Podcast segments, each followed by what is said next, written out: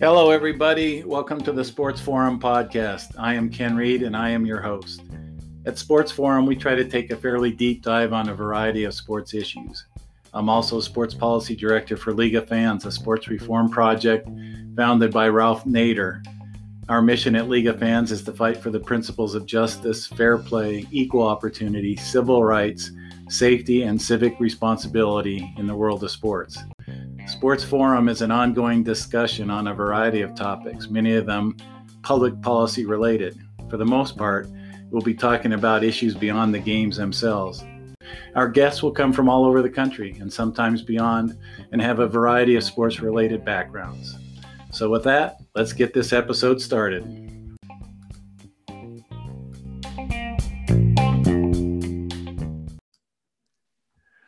Okay, I'm excited today to have Dr. Tim Rice. He's the lead faculty for the Doctor of Psychology program, as well as lead faculty member in the Sport and Performance Psychology specialization area at the University of Arizona Global Campus.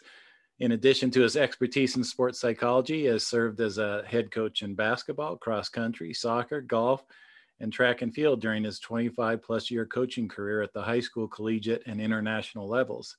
He has been in higher education now for nearly 20 years at colleges and universities across the country.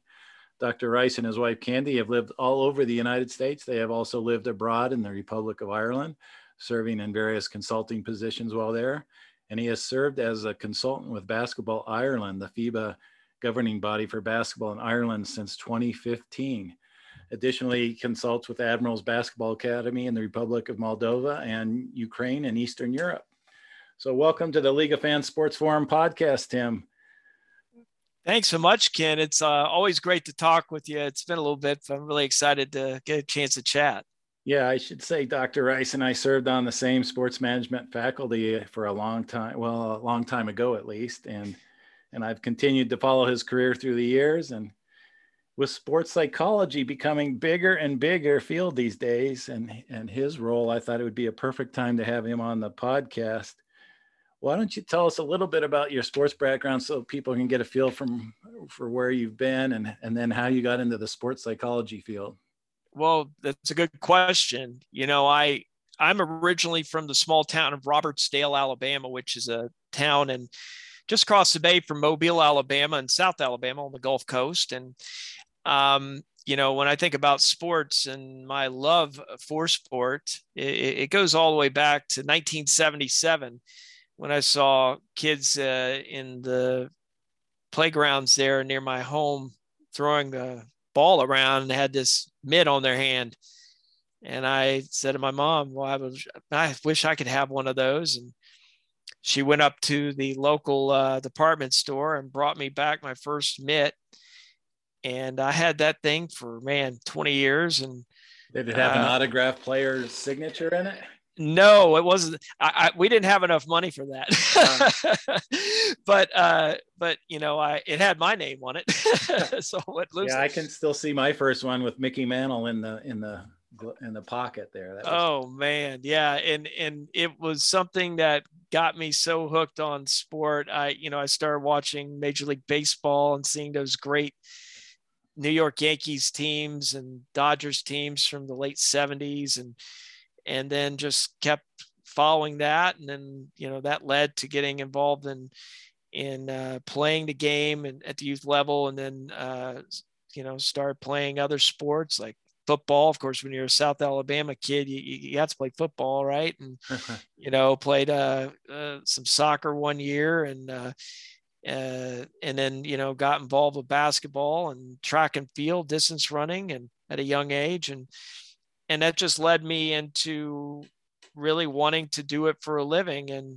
you know, I was fortunate in college to have been mentored by some great people, Sid Elliott, who was a former great player at University of Tennessee for Ray Mears back in the early 60s. He was the head coach at Enterprise State Junior College in Enterprise, Alabama.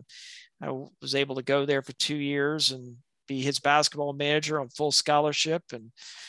And then, I continued running and had the opportunity to end up at Mobile College. It's now known as University of Mobile in Mobile, Alabama, an NAIA school. And, you know, was mentored by a guy named Dr. Bill Elder, who's an NAIA Hall of Fame coach and a great mentor to me in so many ways. And he helped me get my start. I was fortunate to run cross country and track and field in college and have pretty good success that way. And then that just launched me from there into, you know, living all over the United States. And, you know, I think I've had like 10 different driver's licenses, 10 different states. That's the life of a coach.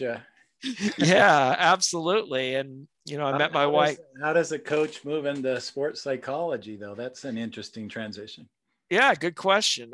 You know, when I finished my I completed my dissertation at the United States Sports Academy when I earned my doctoral degree. And I wanted to look at how competitive anxiety and sports self-confidence impacted Division III men's basketball players. I was a Division III assistant coach at Grove City College in Pennsylvania, just north of Pittsburgh at the time, in the early 2000s. And, you know, I'd worked at Williams in Massachusetts at Williams College, which is really like one of the top Division III men's basketball programs in the country. And I saw how the players there looked at, you know, throwing that, you know, really putting the Williams uniform on, Williams top on, and how it mattered to them. And they had a different mental toughness makeup, it seemed, than what we had at Grove City College. Grove City, we had, I thought, probably better athletes, and that's not to be disparaging of our young people at Grove City, who I love dearly, but our Williams kids were just different. And so I wanted to look at what the differences were, you know? And so what I ended up doing was I ended up doing a study on it, and did my dissertation on competitive anxiety and sports self-confidence of men's Division III ranked and unranked teams to see what the differences were.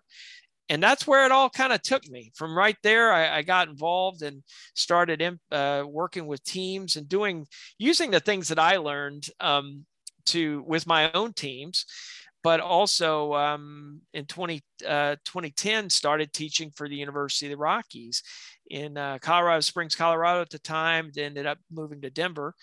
And, you know, it's been just a cool experience to be able to have some impact on different areas, whether it's just impacting my students that have gone on to really a lot of great success from, you know, that I've taught and mentored, to the players that I've worked with, whether that was in Eastern Europe with Admirals Basketball Academy, or in Ireland with programs over there, both in the local clubs but also within the international program. So yeah, it's something that I believe is so very important, and especially these days.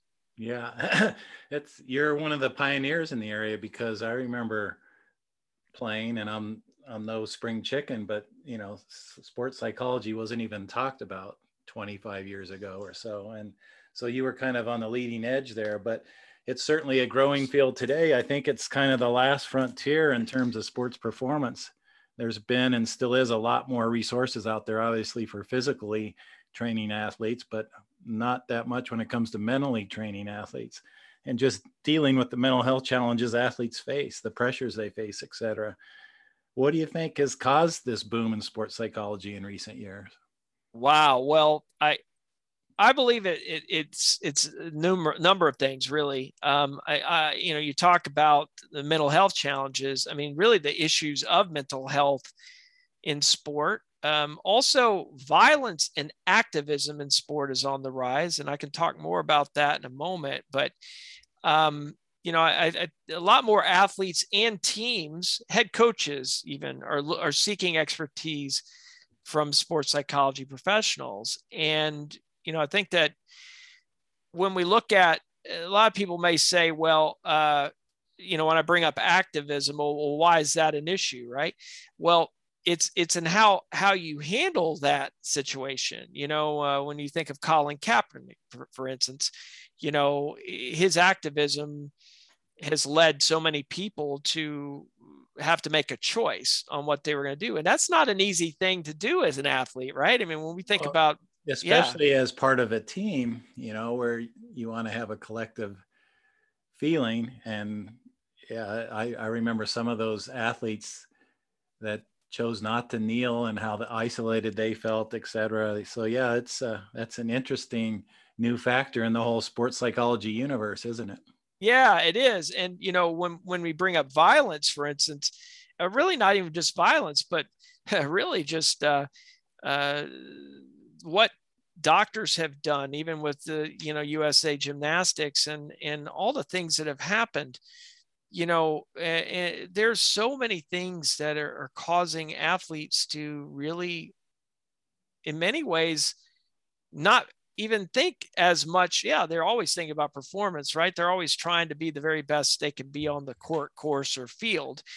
But when it comes down to it, you know, they're also having to think about the other things that they're having to deal with, whether, you know, if we're looking at younger athletes in high school, even middle school, that are dealing with relationships for the first time, dealing with and social media. I mean, I could go on and on about that, but I mean, there's so many pressures that athletes have. And that's where a sports psychology professional can come in and impact, you know, a lot of people.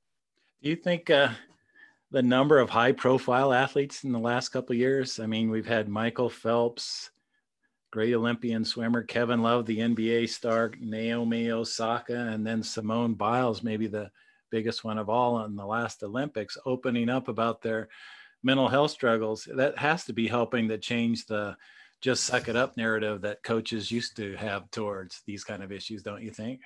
Oh, absolutely. Yeah, it is. And I mean, when you have people that have that platform, you know, each one of those people have an amazing platform, right? And because of that platform, they are putting themselves out there to say, look, it's okay.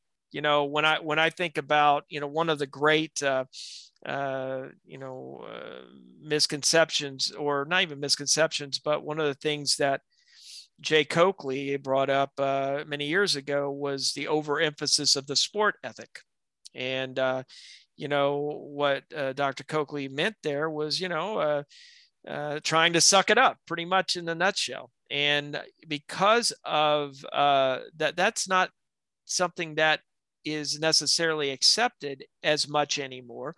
And I'm glad of that, because, you know, just being tough, you know, people say, well, you got to be tough mentally and you got to fight through this. Well, you know what? Yeah, it does help that you want to do those things, but at what cost, right? Because ultimately, when it comes down to it, you know, we have to understand that how we perform and is only for right now. And if we can do the very best we can, bring up Coach Wooden here, John Wooden, you know, giving our best truly is success. And I think so many times people forget that. Yeah, especially in this win at all costs culture that we have here. But you touched on it, but athletes for a long time have been expected to push through any physical or mental issues they might have because they're seen as tougher than the average person. And as such, traditionally, fewer athletes have sought help with mental health challenges than the population in general. I read a study recently that showed that 33% of all college students experience significant symptoms of depression, anxiety, or other mental health conditions during their college years. And among that group, 30% of them seek help, but only 10% of college athletes with those issues seek help for mental health issues. So that's why I was so excited to see Phelps and Love and Osaka and Biles come out, because I think that helps athletes from youth, high school, and college even, and other pros say, you know, it's okay. I can open up and share my vulnerabilities and get some help when I need it. Yeah. Well, and that, you know, those numbers are telling. And I think that I expect that those numbers will go up. And I think because of the focus you mentioned there, you're also starting to see a lot more in the way of people communicating the through other avenues, you know, that it's okay to say it's not okay, right? Mm-hmm. And I think that you know, as a person that suffered burnout as a head college basketball coach, you know, 15 years ago, a little over 15 years ago, you know, for me, it was something that I ran into a wall that I just couldn't get through. But at the time, I used every kind of thing I could. And I think that it's important for all of us to be able to say, look, it doesn't make you look weak to ask for help. I think that that's something that is a major factor in why young people and athletes in general aren't willing to come forward. But here's something else, and this is important also, that, you know, sports psychology professionals don't just work with people that are athletes, but they also work with professionals in high stress positions. They work with, you know, folks in the medical field, and boy, they've had their own challenges that way over the last few years with COVID-19, working with first responders, police. They work with surgeons, performing artists, and they also work with the armed forces. A number of my students work for the United States Army Ready and Resilient program. And, you know, I think that the most important thing we have to remember is that mental health and mindset are as important as an athlete's physical condition. So anyone that works with young people and athletes in general has to understand that. I mean, that, you know, it's just as important, if not more important. Yeah. And it's exciting. You touched on it, but more and more pro and college organizations are hiring sports psychology specialists, or at least adding consultants. The Colorado Rockies, I'm based in Denver, they had a new general manager, and one of the priorities he said is to focus on mental health skills moving forward. So things like that are encouraging, and things like those top athletes coming out is encouraging. I think one of the discouraging things is the incredible pressure that young athletes feel. I mean, I'm talking below the high school level here, because you got travel teams and club sports that are bigger and bigger than ever. And it's this feeling that these kids have to be on the elite team, or they're not worthy enough to even participate in sports, et cetera. What type of warning signs do coaches, teammates, parents, and other loved ones need to look at as clues that athletes are struggling mentally, and how would you counsel them on those type of things? Well, I think some of the biggest ones, I mean, obviously depression is a big one. You know, if a young person changes the way that, you know, they approach life every day. And if you notice it, I noticed that kind of thing as a coach. I could tell if a young person was outside of their personality type, you know, or outside of the way that you normally would see them do things, you know, the way that a person communicates that you're working with, you know, the kind of, if they're using a lot of, you know, negative language or negative talk, you know, in the sports psychology world, you know, self-talk is extremely important. And I know I use self-talk every single day as a runner. And, you know, I run marathons and half marathons and compete on the senior level now and in track and field. And, you know, without having a positive mindset, it makes a difference. So being able to see that. The other thing is, and it is important, and it is about if they're enjoying it. Like, you know, how many times when you think about growing up, like I talk about, the thing that got me started was sport. Ken, is I got a glove from the local Cress store. So many of us forget that it's supposed to be fun. Right, and I think I think that when we bring in, you know, I always felt like growing up that playing, we didn't have enough people to play baseball, so we'd have ghost men. I don't know if you ever did that, Ken. Yeah, but ghost man on first, ghost man on third, and yeah, you know, and you couldn't hit it. The half of the field was, if you hit it the right field, it was an out or something. Because Yeah, but you had the opportunity to make your own rules and that were within kind of the structure of the rules of the sport itself. Well, the key, Tim, is there was no adults around at that point. And it's amazing. The research has showed that why so many young athletes get burned out in quick competitive sports. And the factors they cite most often are, just like you said, it's no longer fun. And second is overbearing adults, whether they be coaches and parents. So this win at all cost mentality is seeped all the way down to youth sports, and it's driven by adults. One of the favorite sayings I use is there's too much adult in youth sports. And that's a big problem. It is. You know, I'm involved with the Positive Coaching Alliance as a trainer.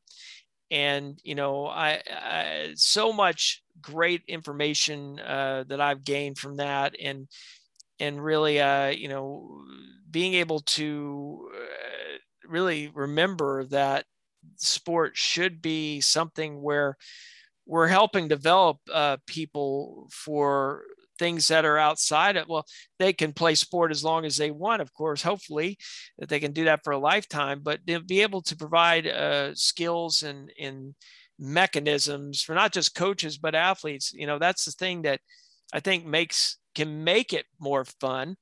And, you know, listen, I mean, while sport is a high pressure cooker thing for so many, the last time I checked, you know, world peace is probably not going to happen if we win a game against, you know, Cherry Creek next week. You know, I mean, it's I think that, you know, so many times, you know, it takes more than just, we have to start thinking more about why we should be teaching young people to remember that, man, why we should remember why we started at the beginning, why we decided to play sport. I think that matters. Yeah. Do you know Joe Ehrman? I don't know him personally, but I sure would love to. Yeah. I interviewed him once, and his book, Inside Out Coaching, I think it's called, is phenomenal. But he says that you have to start out as a coach looking at your own background and your own experiences and how that shaped you as a coach. And do you just coach automatically the way you were coached? And, you know, what kind of factors, or what are you coaching for? Is it just for victories or for the holistic development of kids? And it's really good, I think, for all coaches at all levels to look at his method of determining, why am I coaching? Why do I like sports? First of all, like you said, I mean, even I would assume every coach thinks there's some part of sports that's fun, and that's what got him in it to start with. And then why, what do I want to pass on to the athletes under my guidance? Right. Yeah. Well, and I also think too that, you know, bringing it back to John Wooden, you know, the word win was never used by Coach Wooden. Right. He only focused on the process. Right. Of being the best every person could be on the team, individually and as a team. And, you know, I think that there's a lot when we get to a point where we tell young people, you must win. Really? Must you win? Like, to me, it's not going to, it could change. Like, listen, I grew up poor, and without sport, I certainly wouldn't be talking to you today, and I wouldn't have the success I've had. And I'm thankful for that, but, you know, it's given me a life that's been amazing to travel and stuff. But I do think that sport itself, we can't look at it and go, well, you know, I'm not where I'm at in my life because, you know, I won a game in you know, 15 years ago. You know, it didn't determine where I got to. Yeah. Well, it's supposed to be a cooperative activity. I mean, you're competing against someone, but ideally you're using the competition to help make yourself better, you know. Yes, sir. And so in a way, that competitor across the line of scrimmage or on the basketball court is helping you become the best you can be. And if everyone looks at it that way, we'd all be a lot better off. I completely agree with that. Absolutely. I think that we touched on the holistic aspect of athletes, and I think that's something that hopefully this boom in sports psychology is helping us, that everyone in sports, whether it's athletes, coaches, trainers, sports physicians, we all need to appreciate the importance of caring for the whole athlete. The mind and body don't exist in silos. You know, mental and emotional health has too long been ignored because they're, you know, it's just not as tangible as a sprained knee or a broken bone. And in order to compete at their best, athletes have to be both physically and psychologically ready to compete. And that means dealing with the whole athlete and what's going on in their lives off the court and off the field. Yeah, I agree. And, you know, that's something that we do. I think we do a pretty good job of at the University of Arizona Global Campus in our sport and performance psychology program. And, but, you know, I do think that the word holistic, I mean, really, it is a whole approach. You know, we have to have kind of a village of a multidisciplinary approach to be able to have people be successful. And whether it's in sport or in anything in life, I mean, we have to have a lot of people holding a ladder for others to get the great success. And that's where the sport and performance psychology side of it comes in. And, you know, I think it's so incredibly important. And I'm glad that more people are starting to really see its importance. And yet it's hard for people, either whether it's a parent or an athlete, to know where to turn when they're having issues. I know if you want to find a trainer that will help you develop your speed or physical gifts or something, that, you know, there's one on almost every corner. But where do you turn if I'm this athlete that's stressed out in 10th grade or the parent of someone? I mean, it's hard. You look up sports psychology and you can find a few people, but we need to, I think, increase awareness of mental health challenges in general, and then also increase awareness of where available sports psychology resources can be found all throughout sports world at all levels. Yeah, I agree with that. And I know that, as you had mentioned earlier, with those great examples, the Michael Phelps and all the others that you mentioned, those are great examples of people that can increase awareness of mental health challenges in the sport world. You know, regarding sports psychology resources, one of the great, well, first and foremost, you know, one of the best places you can go to find a list of certified sport and performance psychology experts is the website for the Association for Applied Sport Psychology, or AASP, AASP. Also the American Board of Sports Psychology, or ABSP. You can find resources at both of their web pages. And you know, as crazy as mouse it may seem, you know, we've got YouTube these days. So, you know, there's a lot of resources out there in YouTube with videos and everything. It's just kind of knowing what you're looking for, right?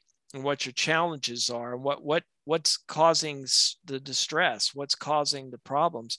But I mean, in this day and age, there's all sorts of sports psychology resources out there, but I do think that it's important to be able to find the ones that are at the right places, the places that have the most credibility in the industry.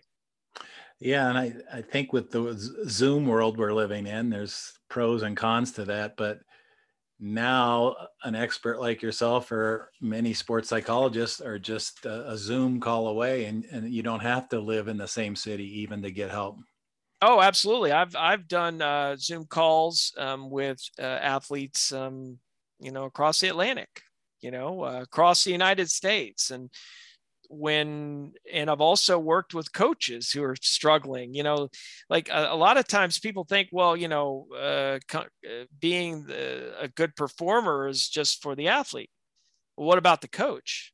You know, right. So many times people forget about that. People think, well, I know I could have really used somebody to lean into as a coach when I was a head coach all those years ago at the college level, to lean into and to ask questions of, because yeah, it's one thing to have expertise in it, but to have somebody else that you can lean into, it would have made a huge difference for me. But yeah, I mean, I do think that we have to look at it and say, performance isn't just in team sports, especially performance isn't just about the athlete.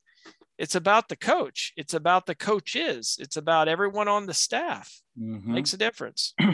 Yeah. And there's another thing where the coach has been, most coaches have been brought up to believe that they have to have all the answers, that they can't show any weakness or any stress or any mental health challenges, that they're supposed to be the ones that give all the athletes and everyone the answers. And that's not the case. I think that's a good point. I think that's still an area that needs a lot of growth, and that's sports psychology professionals that maybe focus on the coaching profession.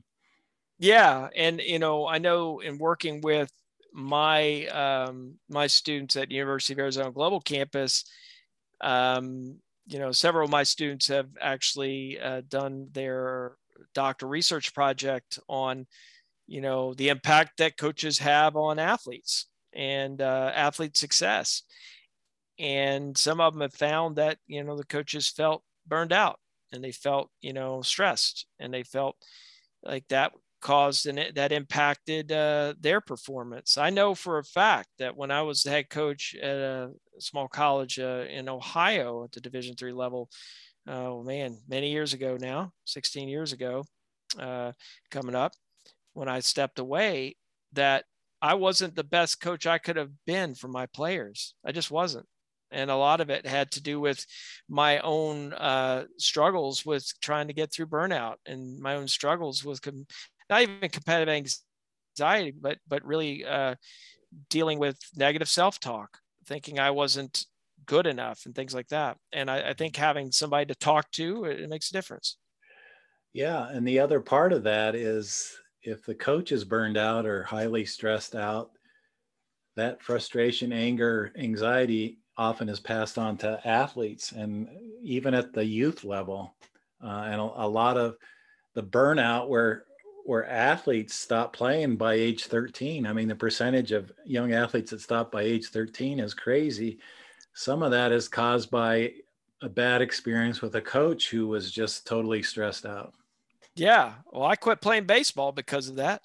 Yeah. I mean, I did in 1980, and, you know, it had everything to do with the coach who I felt, you know, didn't handle himself. I was a 10-year-old kid, you know, I was 10 years old, man. I mean, you know, so coaches have an incredible impact on their athletes. And I know if I could go back and do it all over again, I'd change it. I totally would.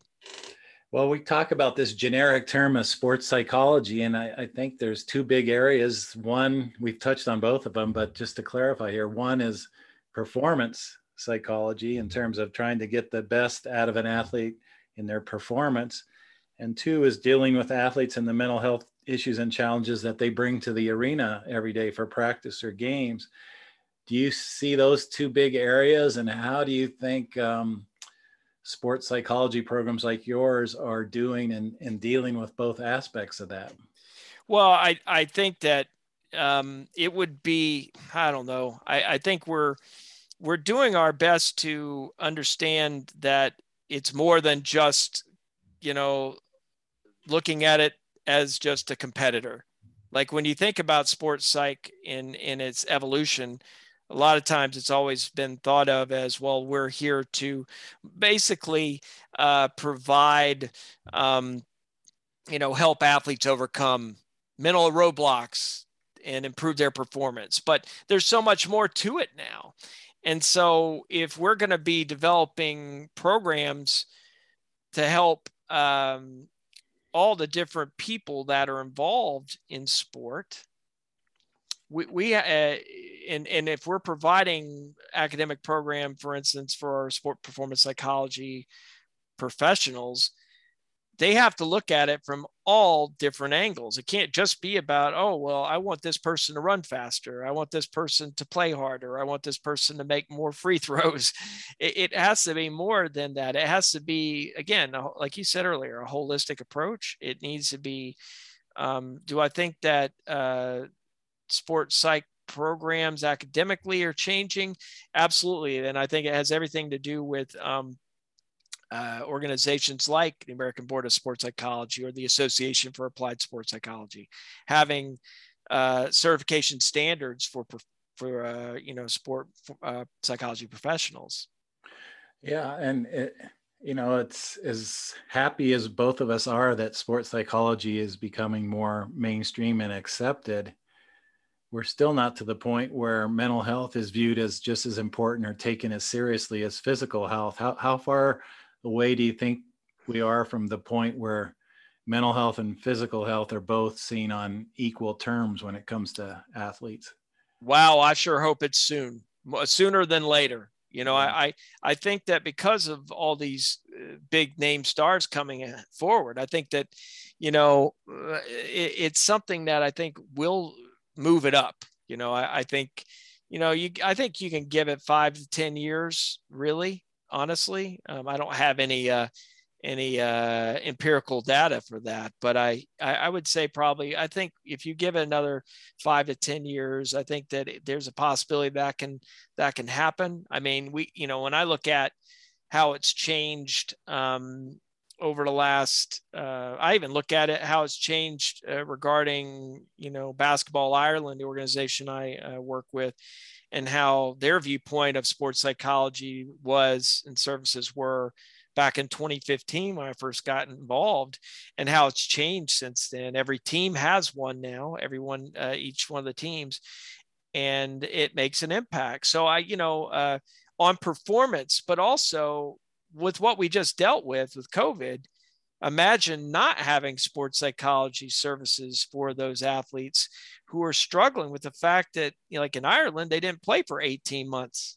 Yeah, so we have to look at it like, so I think that, from the standpoint of overall physical and mental, I think that, it's going to take having the influencers, the people that are the high level coaches, the high level athletes that are willing to say, look, LeBron James is really big on that aspect and focusing on, his mental toughness or his mental development in terms of being a good player. Yeah. I think he's big into meditation too, which is another good tool. Oh, I use that every day myself. At least 10 to 15 minutes a day. And it helps me really get, really get my feet underneath me to start each day. And, but those are things that you can find, any person can find on YouTube or wherever. I mean, I think that there's so many resources out there that just have to go look. Yeah. And we talked about it before, but I think sports psychology truly is the next frontier in sports. I'd say the last 10, 15, 20 years has been the evolution of sport with sabermetrics and analytics, and how much data analysis has gone into all sports. And so it was kind of refreshing for me to hear the general manager of the Rockies say that one of his priorities now is mental health skills and sports psychology, because I think that's the next step after all this, the numerical data stuff. You can't really put data numbers on mental health issues. So it's another step we're going to have to take as sports world in general. Well, I'll just say it this way. The people that are doing the very best, the teams that are going to be the very best going forward, are the ones that are going to use it. Yeah. I completely believe that. Yeah. Yet we're still left with some athletes today, as we talked about that research study earlier. It's been a few years old now. I think we're only 10% of athletes that have mental issues are actually seeking help, and hopefully that's higher now. But what do you think is the biggest reason athletes don't seek mental help, even if they need it? Oh, I think it has everything to do with, what I talked about earlier about the overemphasis rather of the sport ethic, and really not wanting their coaches to look at them like they're weak. Yeah. I think that has everything to do with it. And I know it sounds like that's archaic, but it's still true. Yeah. The stigma. It's totally there. And, you know, I don't think it needs to continue to be there. But then again, you know, when it comes down to culture, when it comes down to specific ways of doing things, you know, many of those things take years and years to change. And, you know, it's my hope that by preparing the future sport and performance psychology expert or consultant to go out there and impact their own world, wherever they are, then hopefully we can change the narrative on that. Yeah. You know, we talked about how sports psychology has evolved some from just pure performance focus to the holistic view of the athlete and the mental health issues they bring to the athletic competition. But where do you see things moving or evolving over the next couple decades in sports psychology? Do you see a trend or something that you would like to see the field move more to? Oh, yeah. Well, I mean, when it comes right down to it, and you know, this is a research person, you know, scientific research and discoveries, you know, those are going to be the things that'll bring the new thought and evidence to light when it comes to the need for sports psychology services. And really, that's what leads, you know, peer-reviewed research leads to what's going to happen next, right? Especially in this field. But I think that the greatest change will be in the area, well, it's my hope, the greatest change will be in the area of actual sports psychology licensing, which doesn't exist in the United States currently. So if you go out, you know, here's a great example. If you don't have a state psychology license in the United States, in whatever state you live in, you technically aren't supposed to call yourself a sports psychologist. You should be calling yourself a sports psychology professional or consultant. You know, consultant or whatever, because that's, you know, wrong to say you're a sports psychologist when you're not state licensed. I think the big changes hopefully will come with actual sports psychology licensing at the state level across the United States. You know, currently the American Board of Sports Psychology and the Association for Applied Sport Psychology have certification pathways, but really that's the extent here in the United States. And, you know, I think that, and it's good to have those things. You know, I think that, you know, one of the things that is really well known in the actual industry is what's known as CPMC, or Certified Mental Performance Consultant, which is a certification offered through ASP, and a lot of people, you know, go that direction to get it. Are you required to have that as a sports psychology professional or consultant? No, you're not. But I think that one of the things that will come and I think needs to happen will be hopefully, you know, licensing that will change that going forward. Yeah. And I know some sports psychologists have, I think it's LPC, licensed professional counselor or something. Yep. Which is another avenue some sports psychologists are taking. But yeah, your point is good that, we need something a little more specific for this particular field. Yeah. And I think it's going to happen. I don't know when it'll happen, but I think that it's going to change in the next, at least the next 2 decades, I would hope. Well, moving from that question in general about sports psychology in general, but what about sports psychology education in particular? What do you think constitutes a high quality sports psychology education program? What are the things that are most important to you and your program at the University of Arizona Global Campus in terms of creating the best possible education you can for future sports psychologists?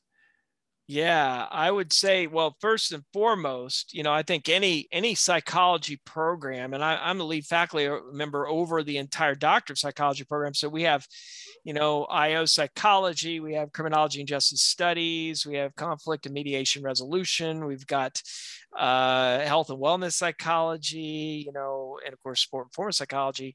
And, you know, it really is important that the focus is on research and that it's evidence-based. You know, we don't want any of our students to graduate and not have a good handle on what's really the most important research in the field that they're looking to go into. And there's no, and that's the same, obviously the same in the sports psych realm. You know, I believe that, you know, for our program, you know, and for any program out there, I think it's all, it should be based on current trends in the industry, knowing those, having a good handle on that, you know, looking at, you know, really developing our aspiring sports psychology professionals to work not only with individual performers, but teams and groups, but also, as I mentioned earlier, coaches and leaders as well. The other thing too is, like, and this is something that, you know, we haven't really talked about, but diversity and inclusion is a really important piece to the sports psych profession. And, you know, really focusing and having an emphasis on that. And, you know, really focusing, which is a given in that, you know, developing specific skills to help performers that they work with improve their performance. And, of course, the legal and ethical challenges within the industry. Those are things that, you know, have to be addressed. And then lastly, really the physiological and psychomotor concepts, you know, and if you can have a practical component, you should. Not every program does. You know, we don't have a practical component at UAGC, but we do have our program is aligned with the AASP CPMC program in terms of what, you know, we offer, so they can go in, they can get their practical aspects after they're complete. But ultimately, it should be multidisciplinary, and I think we do a pretty good job with that. As I mentioned, you know, our program is closely aligned with the CPMC standards, and I think that the programs out there that are, I think anyone that's looking at a program academically should really think about that. And, you know, as much as possible, it needs, if it leans or aligns with CPMC from AASP, it's a good program to look at. Well, great, Tim. I mean, this has been awesome. I think we're going to be talking more and more about sports psychology in the next couple of years, and I look forward to having you back to talk about how things have evolved. But it's been an interesting discussion, and I hope we have listeners out there who are parents or coaches or athletes themselves that have heard this and will look into the growing field of sports psychology and how it could help athletes and coaches. And it's something that's needed in sports world today. And I'm thrilled that in the last couple of years, we've had these leading athletes use their platform to make it, to boost this field even further. But thanks for your time, Dr. Tim Rice from the University of Arizona Global Campus. And it's been fun chatting with you, and I appreciate your time. Thanks so much, Ken. It's always great to chat. And if anybody has questions, feel free to reach out to me at the University of Arizona Global Campus. Keep up the good work. We'll talk next time on League of Fans Sports Forum Podcast. Take care.